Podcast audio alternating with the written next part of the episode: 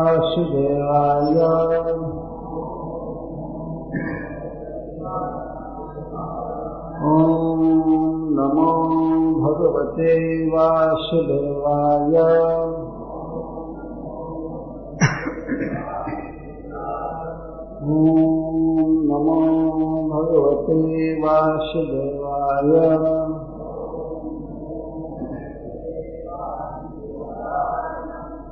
कृतवान् किल वीर्याणि सहरामेण केशवः।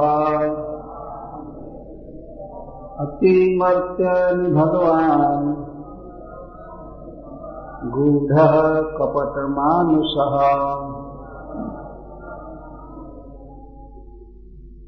कथा जब चालू हो जाए तो कोई भी यहाँ प्रणाम न करे, पीछे से बताना चाहिए। गाइड करने वाला हो। कथा के समय जो भी आवे तो पीछे से प्रणाम करो भगवान। जैसे ग्रहण कर लेते हैं भगवान प्रणाम।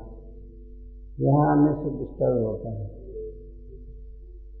कौन है वहाँ खड़ा जो इस बात को कहे? बोल हाँ उनको बोल दीजिए। हाँ? नहीं नहीं, उसके लिए जाने की ज़रूरत नहीं। वहाँ तो पहले से खड़ा रहते हैं वो। सुनो हरिबोल कथा सुनो।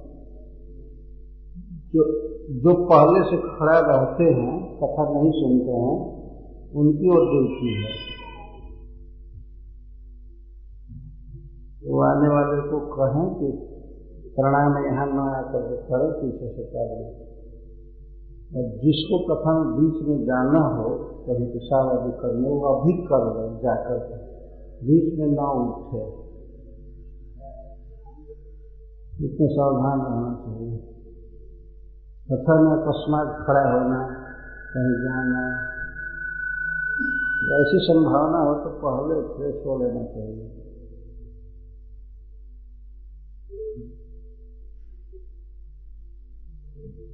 कृतवान् किल वीर्याणि सहरामेण केशवः। अतिमर्त्यानि भगवान् गूढः कपटमांसः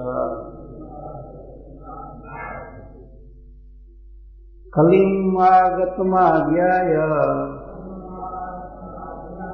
क्षेत्रेऽस्मिन् वैष्णवे वयम्।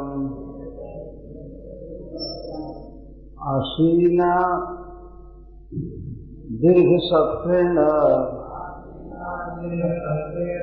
कथायां सक्षणा हरेः। त्वं न सन्दर्शितो धात्र। दुस्तरं निश्चितीर्षताम् कलिं सत्त्वहरं पुंसाम्। कर्णधारैवार्णमाम् ब्रूहि योगेश्वरे कृष्णे। ब्रह्मण्डे धर्मवर्मणे। स्वां काष्ठमधुनोपेते धर्मः तं शरणं गतः। गाड़ी लीला, पराक्रम। सह रामेण श्री राम के साथ बलराम जी के साथ। केशव, ब्रह्मा और शिव को भी नियमन में रखने वाले हैं। अति मर्त्यानी जो मनुष्यों के द्वारा कर पाना असंभव है। ऐसी लीलाएँ भगवान, स्वयं भगवान, समस्त ऐश्वर्यों से परिपूर्ण। गूढ़ गूढ़। कपट मानुष बहिरंगा माया के द्वारा जो भक्त ज्ञान है, वे श्री कृष्ण को मनुष्य मानते हैं। कली, कलयुग को आगता आया हुआ अज्ञाय जानकर। क्षेत्र, इस क्षेत्र में वैष्णवे, जो भगवान विष्णु का क्षेत्र है, वयाम हम सब आसीना बैठे हैं। दीर्घ सत्रेण दीर्घ काल तक चलने वाले सत्र के साथ परंतु कथायाम कथा में सक्षण पूर्ण अवसर वाले, पूर्ण समय वाले। हरे हे श्री कृष्ण की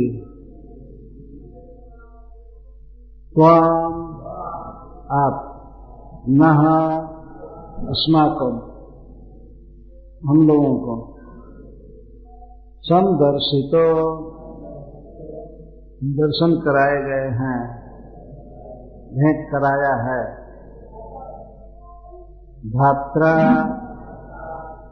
भगवान श्री कृष्ण ने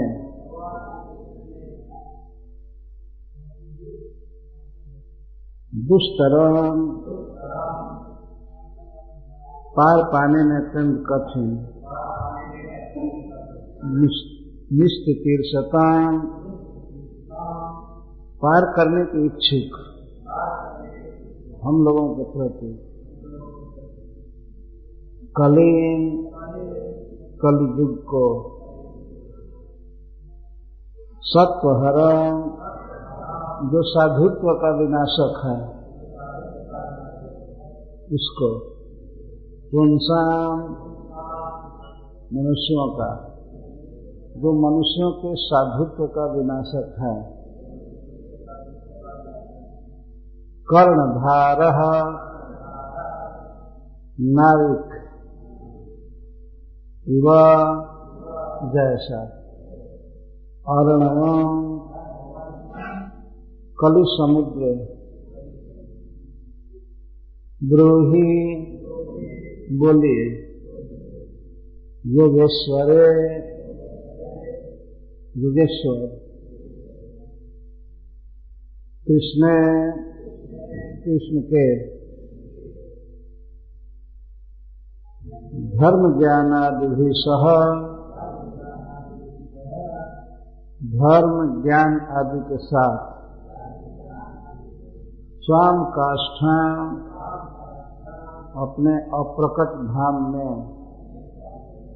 अधुना इस समय उपेते चले जाने के बाद धर्म धर्म, काम किसकी? शरण शरण में गत गया। इस प्रकार नैमिषारण्य के ऋषिजन सूत गोस्वामी से जिज्ञासा कर रहे हैं। पहले भगवान श्री कृष्ण की लीलाओं को सुनने की उत्कंठा उन सबों ने व्यक्त की, उसी को और क्लियर कर रहे हैं। कृतवान किल विरजाणी सहरामेण केशव अतिमर्त्यान भगवान गूढ़ कपट मानुष कृतवान किल विरजाणी भगवान श्री कृष्ण ने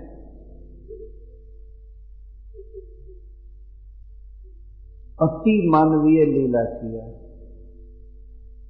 कृपान के लिए विज जानी, सहरा में के सो, अति मर्त्यानि, अति मर्त्य। मर्त्य का अर्थ है मनुष्य। मानव अति मर्त्यानि वीरजाणी भगवान श्री कृष्ण ने अद्भुत लीलाएँ की है, अद्भुत लीला। जो मनुष्य समाज में तो बिल्कुल असंभव है, कर ही नहीं सकता है कोई। यद्यपि श्री भगवान अपने को छिपाए थे इस प्राकृतिक जगत में, अपने योग माया द्वारा, और जीव को ज्ञान नहीं रहता है भगवान का। तो भगवान श्री कृष्ण अपने नराकृति स्वरूप से प्रकट हुए हैं, नर के आकार में थे। इस कारण से मायाबद्ध या अज्ञ जीव उनके प्रति मनुष्य भावना करते हैं, वो मनुष्य है। और उस पर भी एक तो नराकार, नराकृति भगवान का स्वरूप है द्विभुज है। इस कारण से भक्तों के अतिरिक्त माया में फंसे हुए जीव, भले वो ज्ञानी हो, जोगी हो, ये लोग समझ नहीं पाते हैं कृष्ण को। इसलिए कहा गया गूढ़। क्योंकि भगवान गूढ़ है। एक तो नराकृति हैं, विभुज हैं, और दूसरे श्री कृष्ण ऐसी ऐसी लीलाएँ किए हैं। कोई व्यक्ति प्रयास करके भी नहीं समझ पाएगा कि ये भगवान वैसे बीच बीच में उन्होंने अपना ऐश्वर्य प्रकाशित किया है, परंतु ठीक मनुष्योचित लीला किया है। मनुष्य जैसे करते हैं, मनुष्य का बच्चा बचपन में कुछ कार्य करता है लेकिन फिर भी ये सब सुंदर माधुर्य की जो लीलाएँ हैं, भगवान श्री कृष्ण की, ये सब ऐश्वर्य से भी मानवित हैं। बीच बीच में अपना ऐश्वर्य दिखाते हैं। तो जो भक्त हैं, श्रद्धालु हैं, वे तुरंत समझ जाते हैं, कृष्ण भगवान हैं। जैसे भगवान श्री कृष्ण मटका फोड़े माँ जशोदा जिसमें दही मत रही थी, उस मटके को भगवान ने फोड़ दिया। क्यों फोड़ा? क्योंकि उन्होंने अपना अपमान अनुभव किया। और ऐसा सोचा कि माँ मुझ पर ध्यान नहीं दे रही है। मुझे दूध पिलाए बिना ये दूध उतारने चली गई। हमको ज़मीन पर रख करके इसे क्यों किया? जो साधारण बच्चा को क्रोध होता है इस तरह से भगवान की लीला थी माँ जशोदा पर क्रोध करके और मठ का भंजन कर दिए तोड़ दिए छोड़ दिए ये तो क्रोध आया। और इसके बाद भय आया। कि माँ मुझे मारेगी, पीटेगी तो उस स्थान से भाग दूर चले गए। और वहाँ जा करके फिर बासी माखन खाने लगे। आँखों में आँसू था कि माँ मेरा पालन नहीं कर रही है, मुझे दूध नहीं पिलाई। मैं बासी माखन खाऊँगा, मुझे बहुत भूख है। ये दिखा रहे हैं। और बालकों को भी बांटने लगे। तो यह देखिए भगवान की लीला। श्री भगवान जो काल को भी भय देते हैं, वे माँ जशोदा के भय से भागे। और जब माँ ने उन्हें पकड़ना चाहा, तब बड़ी फुर्ती से उखल से कूद करके भागे। बहुत देर में ये माँ की पकड़ में आया। जब माँ का शरीर पसीने से लथपथ हो गया भापने लगी, थक गई। तब भगवान अपने स्पीड को थोड़ा धीमा किए और आगे से ऐसे पकड़ ली कृष्ण को। माँ नहीं पकड़ी, अपने हाथ से आगे ऐसे करके पकड़ी, जिससे कृष्ण को कोई धक्का ना लगे, चोट ना लगे। इसलिए ऐसे पकड़ी जब उसने पकड़ा और पकड़ करके अपने छड़ी दिखाया, क्यों हाई कर दिए? ठीक तो चल रहा था। जब माँ जशोदा ने छड़ी दिखाया तो कृष्ण और रोने लगे। तथा खबर का रोने लगे और ज़ोर ने छड़ी छोड़ दिया। छड़ी छोड़ दिया, रख दिया ज़मीन पर, तब कुछ धीरज आया कुछ धैर्य आया भगवान को। अभी थोड़ा सा धैर्य गया, तब तक तो कहने लगी नटखट मंथनी स्फोटक मटकी भंजन करने वाले, बानर बंधो, बानरों को माखन लुटाने वाले और अशांत प्रकृति तुम्हारी प्रकृति, तुम्हारा स्वभाव चंचल है। चंचल प्रकृति आज मैं तुम्हें ऐसा बांधूँगी, जैसे बकरी को बांधा जाता है, गाय के बच्चे को, वैसे तुमको बाँध करके रखूँगी, खेलने नहीं दूँगी और खाने को भी नहीं दूँगी।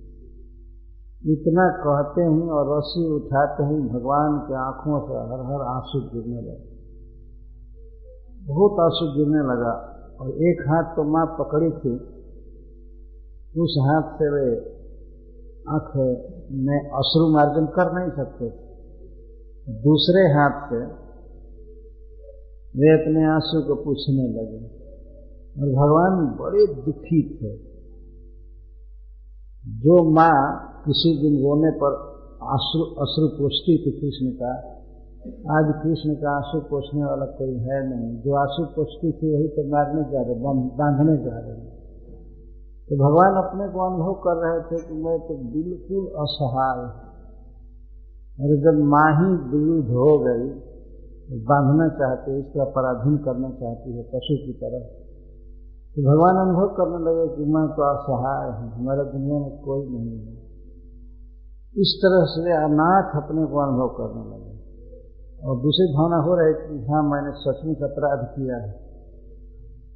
जो भगवान सबके शुभ अशुभ कर्मों के फल के दाता हैं, वे अपने जीवन में पहली बार अनुभव कर रहे हैं कि मैं अपराधी हूँ। मैंने मटका फोड़ा है, माँ को हैरान किया है गली गली में। तो मैंने अपराध किया। इस तरह से भगवान ने अनुभव करो तो रोने लगे। परंतु रोने के बाद भी जसोदा मानी नहीं। उसने सोचा कि इसको कुछ शास्ति देनी चाहिए, नहीं तो बिगड़ कर माटी हो जाएगा। आज ऐसे कर रहा है कल कुछ करेगा। आज मटका फोड़ रहा है, कल घर में आग लगा सकता है, कुछ भी कर सकता है। इसलिए इसको दंड देना उसको दंड दे करके ठीक करना आवश्यक है। तो बांधने चली। तो देखिए भगवान रो रहे हैं। रोते रोते लेकिन उन्होंने अपना ऐश्वर्य प्रकाशित किया। माँ जशोदा सबसे पहले अपने केशबंध के रस्सी को, जिस रेशम की डोरी थी केस में, केस को बांधी थी कई बार तो लंबी रस्सी थी उसको उसने खोला। और खोल करके उसका एक गांठ लगाया उखल में। और दूसरे गांठ को, दूसरे छोर को लेकर के इनके कमर में बांधना चाहती थी। वो सोचती थी कम, ये उखल थोड़े घसीट पाएगा, छोटा सा बच्चा क्या करेगा? बाँध दूँगी तो इसमें थोड़ा पड़ा रहेगा, एक दो घंटा रखूँगी, इसके बाद इसके लिए ही माखन निकालना है। दूसरा दही मथना है। माँ ने सोचा कि इसको बाँध करके और तब तक दूसरा दही मत लूँगी। और घर का काम करूँगी, कृष्ण के लिए ही करना था सर थोड़ा बाँध करके रख। तो जब माँ बांधने चली, उखल में एक छोर तो बंध गया। लेकिन जब कमर में वो रस्सी लपेटी और बांधना चाहिए तो दो अंगुल कम हो गए। बस। उसको उस समय कोई आश्चर्य नहीं हुआ। लेकिन इसके बाद और लंबा रस्सी, उससे भी लंबा रस्सी ली और उस रस्सी के साथ उसको जोड़ी, गांठ लगाई है फिर कृष्ण के कमर में दी तो फिर भी दो अंगुल कम।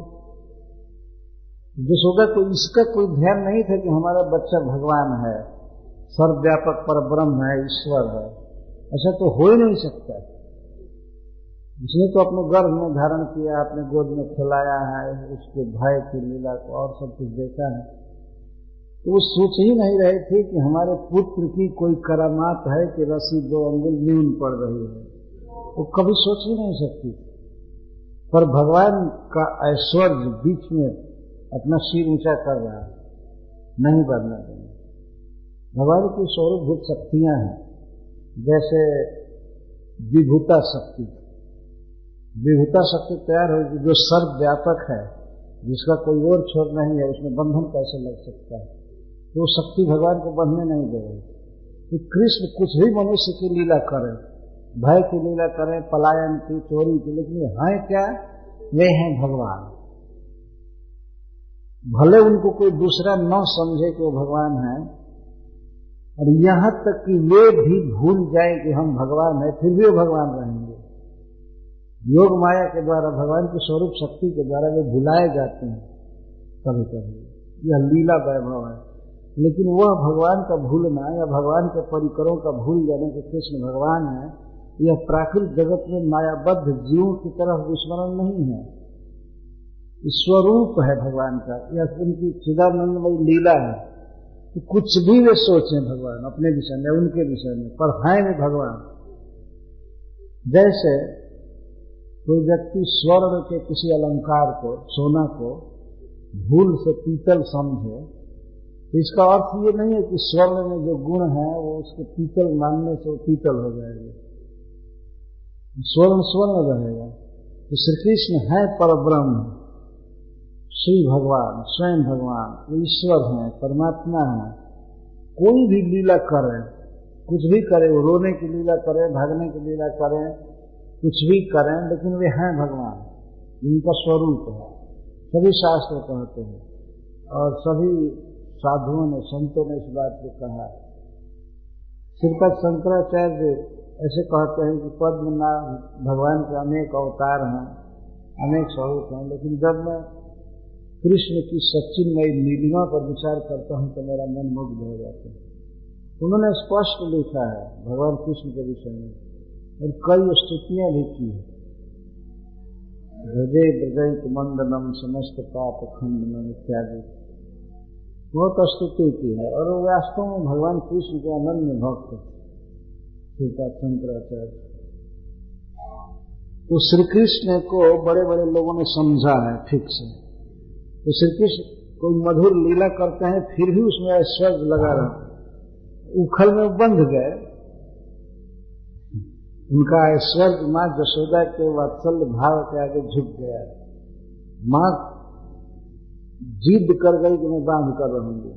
जब वो बाँध रही थी और लाला बंध नहीं रहा था तो गाँव की स्त्रियाँ कह रही थी जशोदा से जशोदा तुम्हारे लाला के भाग्य में बंधन लिखा ही नहीं है। गाँव की भी रस्सी मंगाई जा रही थी। यशोदा कभी कभी कह रही थी अरे खड़ी खड़ी क्या देख रही हो? अपने घर से रस्सी लाओ। कोई गोपी कहती थी अरे सती जो मातृभाव थी अरे सती क्यों बाँध रही है उस बच्चे को? गाय बकरी की तरह बाँध करके क्यों रखना चाहती है? छोड़ दो, नहीं लिखा है बंधन तो छोड़ दो। तो यशोदा जी कहती थी, तुम लोगों ने इसको बिगाड़ा है। तुम्हारे घर में इसको बुला बुला करके इसको माखन खिलाती हो, ये लोभी हो गया, चस्का लग गया, और चोरी करने की इसको आदत हो गई तुम अपने घर से रस्सी लाओ मैं बाँध करके रहूँगी। तो रस्सी मंगाने में गांठ जोड़ने में परिश्रम हो रहा था और चिंता हो रही थी कि हाय रे ये लड़का बंध क्यों नहीं रहा है? अगर आज नहीं बंधेगा तब तो और बिगड़ जाएगा। सोचेगा चलो बंधन भी नहीं लग रहा है। बंधन भी नहीं लगेगा तो, तो और उदंड हो जाएगा। तब क्या करो? फिर भी वो गांठ दे रहे थे, गांठ दे रहे थे। जब भगवान ने देखा कि मेरी माँ थक गई है, तब भगवान के हृदय में कृपा उत्पन्न हुई। जब भगवान की कृपा शक्ति हृदय में उदित है तो भगवान की और सारी ऐश्वर्यमयी शक्तियाँ दब गई। कृपा के आगे सब दब जाते हैं तो भगवान कृपा करके अपने माँ के बंधन में आ गए। जब उसका हर तक मैं बाँध करके रहूँगी और भगवान ने सोचा कि आखिर मेरा हित करने के लिए बांधना चाहती है मैं मुझे अच्छा आदमी बनाने के लिए, सज्जन बनाने के लिए, चोर नहीं बनने के लिए, मुझे अच्छा बनाने के लिए बाँध रही है तो माँ के स्नेह में भगवान बाँध गए। और ऐसे बंद है कि फिर किसी को खोलने के साहस खोलने का साहस नहीं हो रहा। कोई नहीं खोल सकता। तुलसीदास जी कहते हैं कि जिन बांधो जिन बांधो सुर असुर नाग मुनि, प्रबल कर्म की डोरी, सोई अविच्छिन्न ब्रह्म जसुमति हथि बांधो सकत न जो प्रभु, देवता, दैत, नाग, मनुष्य, किन्नर आदि सबको कर्म की मज़बूत डोरी में बांधे हैं, कर्म फल भोगना पड़ता है सबको। ऐसे परब्रह्म को माँ जसोदा ने हठ पूर्वक बाँध दिया और सकत में छोड़ी और इतनी हिम्मत नहीं कि भगवान किसी अपने से बंधन खोल ले। खोल नहीं सकते थे। उनको डर था कि अगर खोलूँगा तो फिर पीटेगी और फिर बाँध देगी भगवान का ऐसा भय हो रहा है। बंद हो गया। सूरदास जी ने पद में लिखा है कि जब श्री कृष्ण उखल में बंध गए तो उनके सखा आ रहे थे निकट। वो जानते थे सब कि यशोदा ने बांधा है, माँ ने बांधा उनकी हिम्मत नहीं हो रही थी कि खोले। माँ यशोदा ने कहा था, खबरदार, कोई अगर खोला बंधन तो उसको भी इसी तरह से बाँध देंगे। तो बच्चे तो अब कृष्ण के पास खड़े होकर के रो रहे थे, कृष्ण की दुर्दशा देख करके। लेकिन अब खोलने की हिम्मत नहीं। और कृष्ण रो रो करके सबके तरफ़ देख रहे थे। लोग करें क्या? लड़के क्या कर सकते? थे तो किसी ने जा करके बलराम जी को कहा, बलराम, तुम्हारा छोटा भाई पशु की तरह बांधा गया और रो रहा है। तो बलराम जी वात्सल्य की मूर्ति है, कृष्ण के प्रति बहुत स्नेह है। ये दौड़े दौड़े आए। उसको बांधा गया, कृष्ण को बांधा गया। वो आए तो ज़ोर ज़ोर से बोलते कौन बांधा है? कौन बांधा है? कौन बांधा है इसको? और खोल नहीं रहे थे। इनको भी साहस नहीं हो रहा था खोलने का। कौन बांधा है? कौन बांधा है? तो माँ जसोदा सामने आ गई, क्या कहना है तुमको? मैंने बांधा है। क्यों बांधा है? तुम जानते हो कृष्ण कौन है? जानते हो इसका प्रभाव कृष्ण कौन है? तो माँ जसोदा पूछती है, कौन है? अरे ये साक्षात पर ब्रह्म है, ये जगदीश्वर है। इसी ने नृसिंह अवतार लेकर के हिरण कशपू का वध किया। था अच्छा? माँ जसोदा कहती, यही नृसिंह देव बना था? बिल्ली जब म्याऊ म्याऊ करती है तो आकर के मेरे गोद में सट जाता है चिपक जाता है। ये नृसिंह अवतार लिया। सिंह अवतार लिया। तुम्हारी बुद्धि खराब हो गई है क्या? बलराम जैसे कहते ये नृसिंह अवतार लिया। अरे हाँ यही नृसिंह अवतार लिया था, यही बामन देव बना था और दो पग में सारा ब्रह्मांड नाप लिया। तीसरे के लिए जगह नहीं बच। यही बामन देव बना। तो मैं यशोदा सुनने लगे, उसको आश्चर्य हो रहा था कि क्या बकवास कर रहा है बलराम। तो यह बामन देव बना था, यही श्री राम बना था अवतार लिया था, यह मत्स्य अवतार लिया था, इसने यह किया, इसने यह किया। तुम नहीं जानते हो कृष्ण की महिमा को। जल्दी खोलो। जल्दी खोलो, तुम अपराध कर रहे हो। तुमको पता नहीं है कि भगवान है। और भगवान की कहाँ पूजा करनी चाहिए, वहाँ तुम पशु की तरह इसको बाँध रही हो, भगवान। तुम अपराधनी हो। तुम बहुत गलत काम कर रहे हो। तुम्हारा यशोदा पूछ ली अच्छा। तो ये सभी अवतार यही लिया है। हाँ हाँ सभी अवतारों का मूल अवतार ही है, स्वयं भगवान है। तो माँ ने पूछ लिया तुम कौन हो? ये तो सभी अवतारों का मूल है। तुम? हमको नहीं जानते हो, मैं संकर्षण हूँ। मेरे एक फूंक से ब्रह्मांड जल कर राख हो जाता है। अब नहीं खोलोगी तो मैं ब्रज में आग लगा दूँगा। मेरे एक फुफकार से सारा ब्रह्मांड जल जाता है। सुनी हो ना? मैं संकर्षण हूँ, मेरा नाम अनंत है। तो माँ यशोदा कहती है तो सारा अवतार हमारे ही घर में होने लगा, दूसरे का घर अवतार लेने के लिए नहीं बचता है। तो ये अवतार है, तुम ये अवतार हो, ये अवतार है। दूसरे का घर नहीं है अवतार लेने के लिए। वो भी अवतार है, तुम भी अवतार और यहाँ से जाओ नहीं तो सारा अवतार पना निकाल दूँगा। माँ ने छड़ी दिखाया। छड़ी दिखाया तो बलराम जी भाग गए। भाग गए और माँ घर के काम करने लगी। जब काम करने लगी, शांत वातावरण हुआ तो बलराम जी फिर कृष्ण के पास आए। कृष्ण रो रहे थे। भाई का सहारा था तो वो भी गायब हुआ। अब भाई भी कुछ नहीं कर, कोई मदद नहीं कर सकता। माई विरुद्ध हो ही गई है। और भाई भी कुछ सहायता नहीं कर रहा है। और ऐसी दीन दशा भगवान की हो रही तो बिल्कुल रोने लगे कृष्ण ये सुन करके और बलराम जी बाद में पास में आकर के कहे, तुमको मैं कई बार कहा कि चोरी मत करो। आज तो कर्म फला गया ना। कई बार तुमको समझाया कि इस तरह से मिटखट नटखटपना मत करो। तुम क्या ज़रूरत है मटकी खोलने की? घर का मटकी है, मटका है, कई साल से घी खाया है, दूध खाया है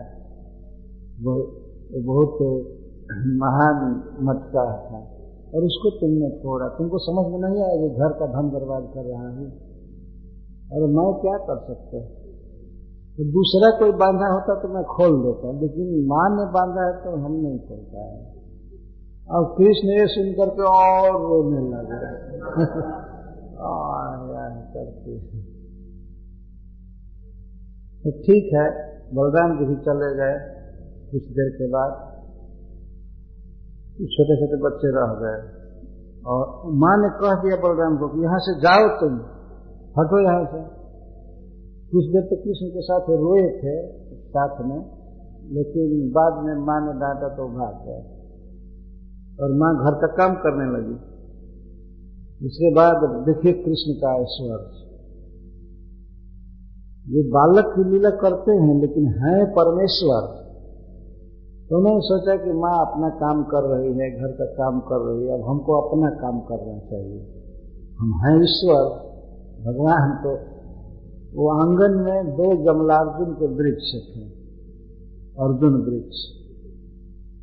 दोनों थोड़ा सा फाक था।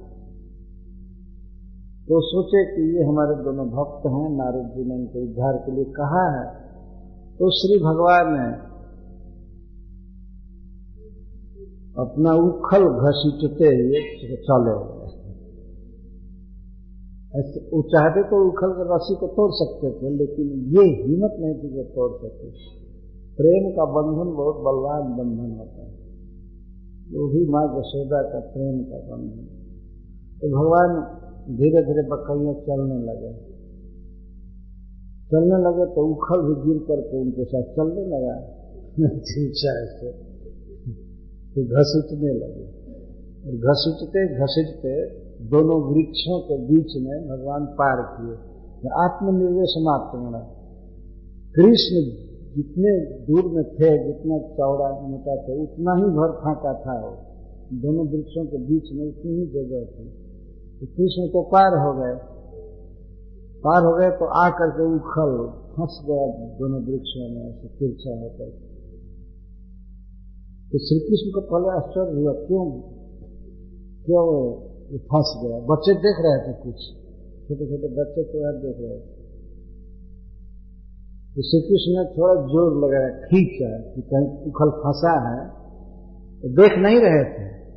मैं सोचा फंसा है उखल थोड़ा और ज़ोर लगाओ। तो जो थोड़ा सा ज़ोर लगाए, नाम मात्र का तब तक दोनों वृक्ष उखड़ गए पूरा। पूरा बहुत दूर में मिट्टी लेकर के उखड़ गए। पूरी जड़े बाहर आ गई। और तरतर तरतर शब्द करके दोनों वृक्ष गिर पड़े। वृक्षों के गिरने की आवाज़ पूरे उस क्षेत्र में, गोकुल में फैला महावन में। तो जो लोग खेत पर काम कर रहे थे, वे दौड़ कर आए, जो गाय चरा रहे थे, वो भी भाग करके आए। क्या हुआ? क्या गिरा? घर गिरा कि क्या गिरा? तो दूर से वो लोग देख रहे थे कि आने पर कुछ दूर से कि दोनों वृक्ष नहीं है, जो ऊपर बहुत हाई दिखाई पड़ते थे, नहीं दिखाई दे रहे। तो लोग आए। आए तो सब यही पूछने लगे अभी कैसे वृक्ष गिरे? कैसे वृक्ष गिरे? कैसे वृक्ष गिरे? किसी के मन में कभी भी ये संदेह आ ही नहीं सकता था कि कृष्ण ने गिराया। कृष्ण इस वृक्ष को गिराया है तो सोच ही नहीं सकते थे। कैसे वृक्ष गिरे, कैसे वृक्ष गिरे, पतन कारण को जानने के लिए उनका दिमाग बिल्कुल दुखी होने लगा। वो कहते हाय रे भगवान, बिना आंधी के, बिना भूकंप के ये दोनों वृक्ष गिर गए, क्या शकुन हो रहा है?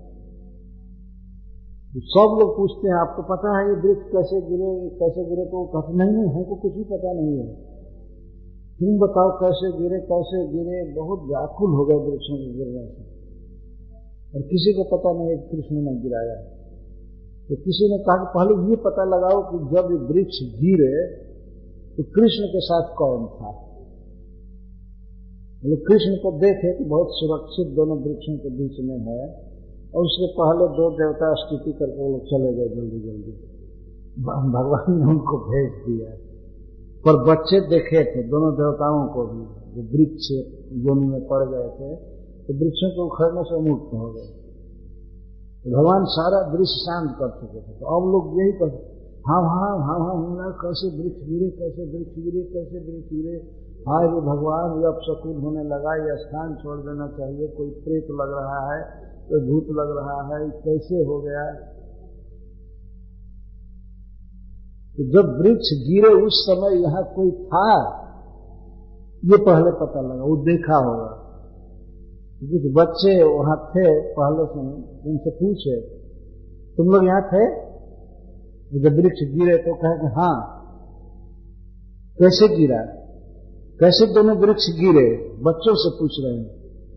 तो बच्चे अब ये कैसे कहे कि कृष्ण ने गिराया है, लेकिन किस स्थिति में वृक्ष गिरे थे, किस पॉइंट पर, किस घटना से लोग कह रहे यह कृष्ण उखल घसीटते हुए दोनों वृक्षों के बीच से पार हो गया और इसने खींचा तो वृक्ष गिर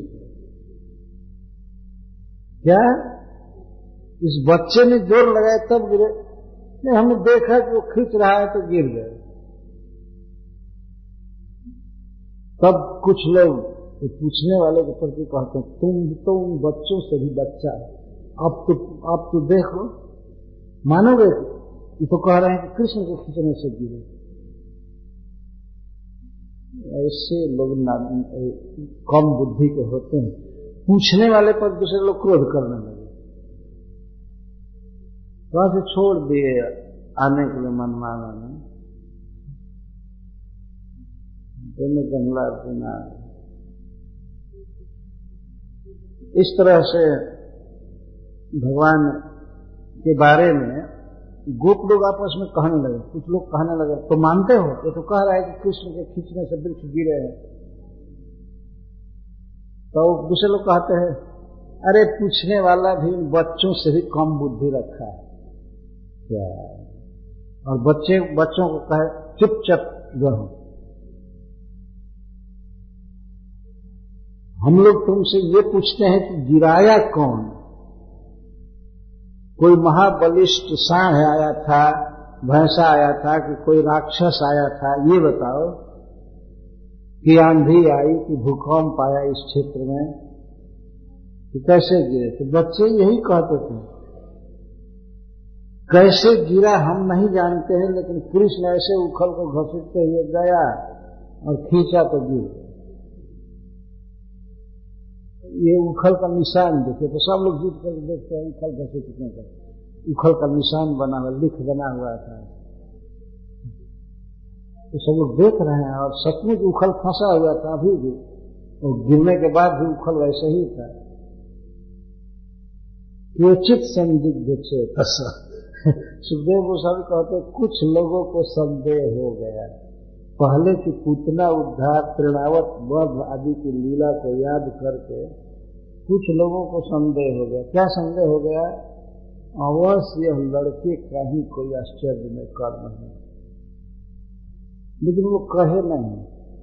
नहीं तो उनको भी दूसरे लोग कहने लगते बेवकूफ़ कहने के लिए ऐसा कभी हो सकता है कि ये बच्चा वृक्ष उखाड़े, जो महाबलवान सैकड़ों हाथियों से भी नहीं उखाड़ा जा सकता है। उसको पृथ्वी पर रहने वाला बच्चा उखाड़ देगा इसलिए वो लोग अपने मन में ही रख लिए बात। कहे नहीं, कहने का साहस नहीं हुआ। तो इस तरह श्री कृष्ण बाल लीला करते हैं, लेकिन वे हैं ईश्वर, अतः बीच बीच में ऐश्वर्य, ईश्वरताई प्रकट होता जाता है। प्रकट होता है। इसको अति मर्त्यानी कहते हैं। बाल लीला कर रहे हैं वो तो मर्त्य लीला है, लेकिन अति मर्त्यानी वृक्षों को उखाड़ देना, उनसे दो सिद्ध का प्रकट होना दोनों सिद्ध भगवान को स्तुति किए, नर, कुबर मणिग्रह फिर भगवान की आज्ञा पा करके वो चले गए। ब्रजवासियों के वहाँ सभा जुटने से पहले वो सब स्तुति वो लोग ग्रह करके चले गए। जल्दी ये भगवान की मधुर लीला है। कोई भी लीला वे अद्भुत तरीके से करते हैं। तो के जीव हरण ब्रह्मा जी कहते हैं। सकटासुर आया था, बहुत बड़े बैलगाड़ी पर वो अपने को आत्मसात कर लिया था, बैलगाड़ी। कृष्ण के ऊपर था, उस गाड़ी को पटकना चाहता था। बहुत लोडेड गाड़ी थी सकट कहते हैं, जिसको बैल खींचते हैं। तो श्री कृष्ण को सुलाया गया था, उस दिन वो करवट बदले थे, तीन महीना के हुए थे तो वो गाड़ी के नीचे उनको जगह मिली। घर में फेस्टिवल चल रहा था। कहीं जगह नहीं थी, कहीं भोजन बनाया गया था, प्रसाद खा रहे थे, कुछ लोग स्त्रियाँ जीती थी और ब्रज के बहुत लोग जीते थे। तो लड़के के लिए अलग घर थोड़े है ब्रज में। वो तो माँ के साथ रहता था, लेकिन उस घर में तो दूसरे लोग आए हुए थे। तो बैलगाड़ी के नीचे कृष्ण को सुला दिया गया। माँ जशोदा ने दूध पिलाया और दूध पिला करके सुला दिया। और छोटे छोटे कुछ बच्चों को कहा कि तुम लोग यहाँ रहो मक्खी हिलाया करना या देखना, इसकी रक्षा करना। और माँ तो लग गई स्वागत में।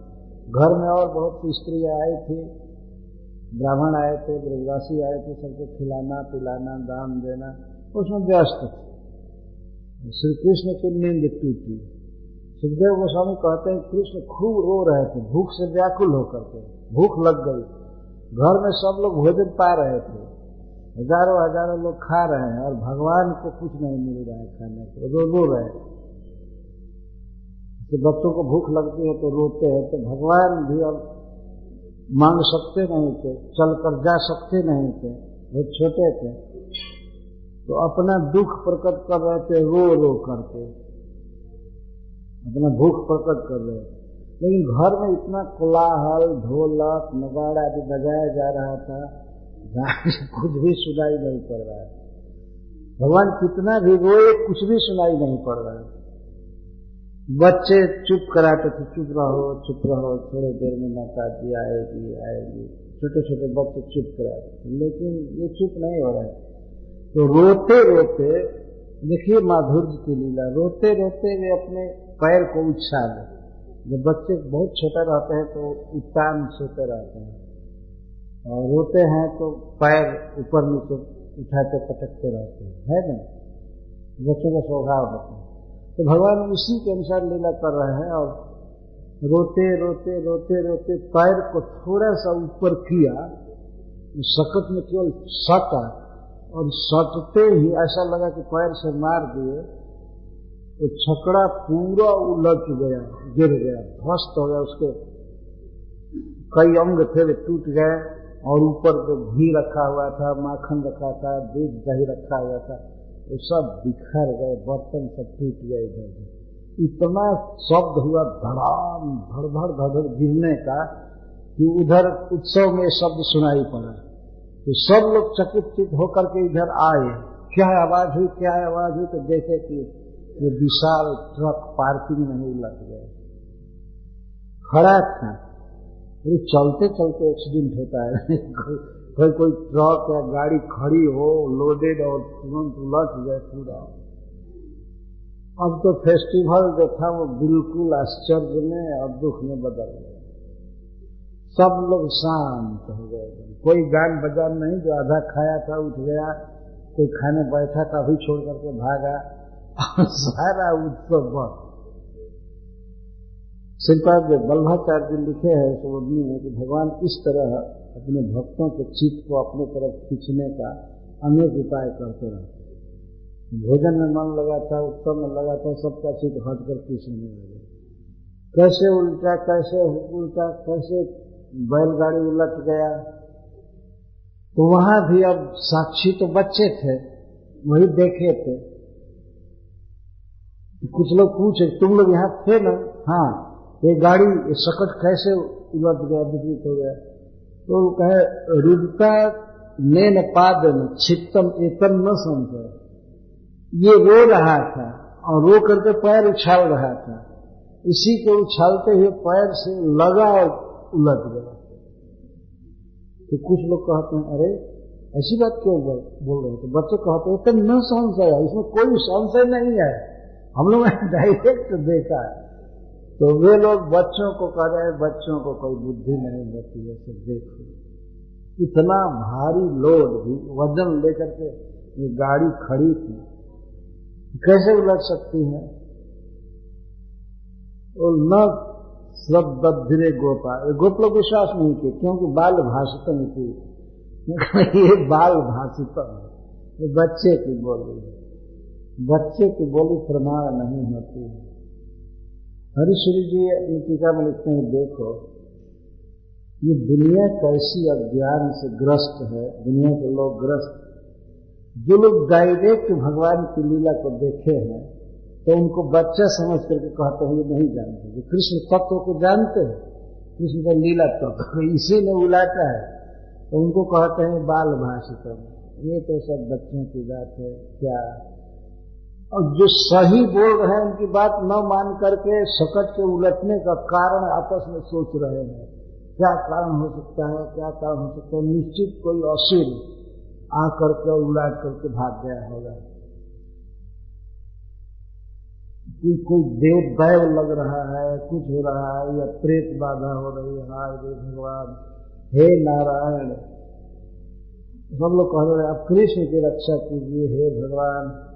और इसी के ऊपर गाड़ी उल्टी, ये भी आश्चर्य की बात है। इतना दिन कभी एक्सीडेंट नहीं हुआ। रोज छकड़ा वहाँ खड़ा रहता था। आज जब बच्चे को इसके अंदर सुलाया गया तो छकड़ा उल्टा। निश्चित कोई राक्षस आया था। उस दिन हम लोग लगे कहना उस दिन तृणावर्त आया था। उसके पहले पूतना आई थी। भगवान नारायण ने इस बच्चे की रक्षा की। यशोदा को कुछ लगा कर कहते हैं, रानी जी आपने निश्चित कई कई जन्मों में भगवान नारायण की पूजा की है, विष्णु की पूजा की है। इसी से आपके बच्चे पर बड़े बड़े संकट आकर के भी इसका कुछ भी नुकसान नहीं होता बहुत पूजा की है भगवान की, अब हम समझ रहे हैं। कोई नहीं माना कि ये कृष्ण के पदाघात से छकड़ा उलट गया है। श्री कृष्ण रोने की लीला कर रहे थे, इसके साथ ही एक ऐश्वर्य की लीला कर रहे बीच बीच में। तो कितना भी दबाया जाए, जो स्वरूप होता है, वो कभी जा नहीं सकता है। कृष्ण वास्तव में भगवान है, ईश्वर है। इसलिए कोई भी लीला करे, उनका ऐश्वर्य प्रकट हो ही जाता है। एक दिन, कार्तिक के महीने में, दीपावली के दिन, गोप लोग मीटिंग कर रहे थे उसके पहले गोप लोग ऐसे इष्ट गोष्ठी कर रहे थे तो सोहरा में हुआ। श्री बलराम जी के साथ भगवान कृष्ण आए सात बरस के थे, सात बरस के लड़के। और बलराम जी आठ बरस के थे। तो आए, गोप लोग आपस मीटिंग कर रहे थे। वर्ष में एक बार पूजा होती थी। इंद्र भगवान की बहुत सामान सबके घर में जुटाया जाता था। बहुत पकवान, मिठाई, दूध, दही अभी इकट्ठा किया जाता था। पूजा होती थी। एक दिन पूजा होती थी इंद्र की। तो इसके लिए लोग अपन प्लान बना रहे थे इष्ट गोष्ठी कर रहे थे, कैसे कैसे किया जाएगा तो श्री कृष्ण आए और पिताजी को प्रणाम करके नंद बाबा को कृष्ण पूछे। जी को कहे थे कि तुम चुप रहना, मैं पूछू दोनों गए साथ ही तो कृष्ण पूछते हैं, पिताजी, बाबा, आप लोग एक सभा कर रहे हैं तो लगता है कि कोई विशेष काम के लिए सभा किए है ना? कोई विशेष काम करना है, और गाँव में भी देखता हूँ गोकुल में कि बहुत बड़ी तैयारी चल रही है। इधर कूटा जा रहा है, चिवड़ा कूटा जा रहा है, और बाजरे का कुछ बताया जा रहा है और सब नाना प्रकार के मिठाइयाँ बनाने की, पकवान बनाना। और सब साफ़ साफ़ सुथरा किया जा रहा है, सजावट हो रही है। आप लोग मीटिंग कर रहे हैं तो ये क्या कर रहे हैं? भगवान ने पूछा, कि आप लोग क्या कर रहे हैं?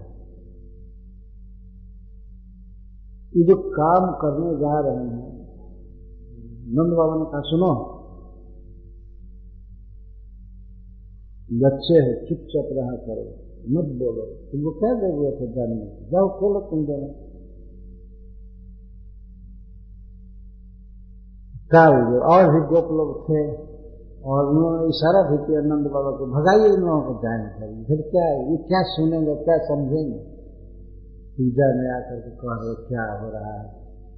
लेकिन कृष्ण का ऐसा प्रभाव था ब्रजवासियों पर इतना वो बालक उनको उनको उनकी अवज्ञा कर देना लोगों के लिए संभव नहीं और बड़े नम्र भाव से पूछो कि, बाबा, ये जो काम आप करने जा रहे हैं, ये केवल लौकिक काम है या वेद में भी इसका उल्लेख है? शास्त्र भी करने के लिए इसको कहता है कि केवल लोकानुगत लोकानुगति को लोकल लोक में कोई काम चलता है तो इसको देखा देखी कुछ लोग करते हैं। तो ये लौकिक है कि वैदिक है?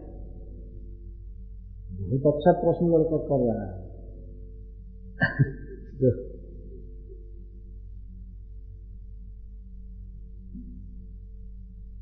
नंद बाबा अब जवाब दिए।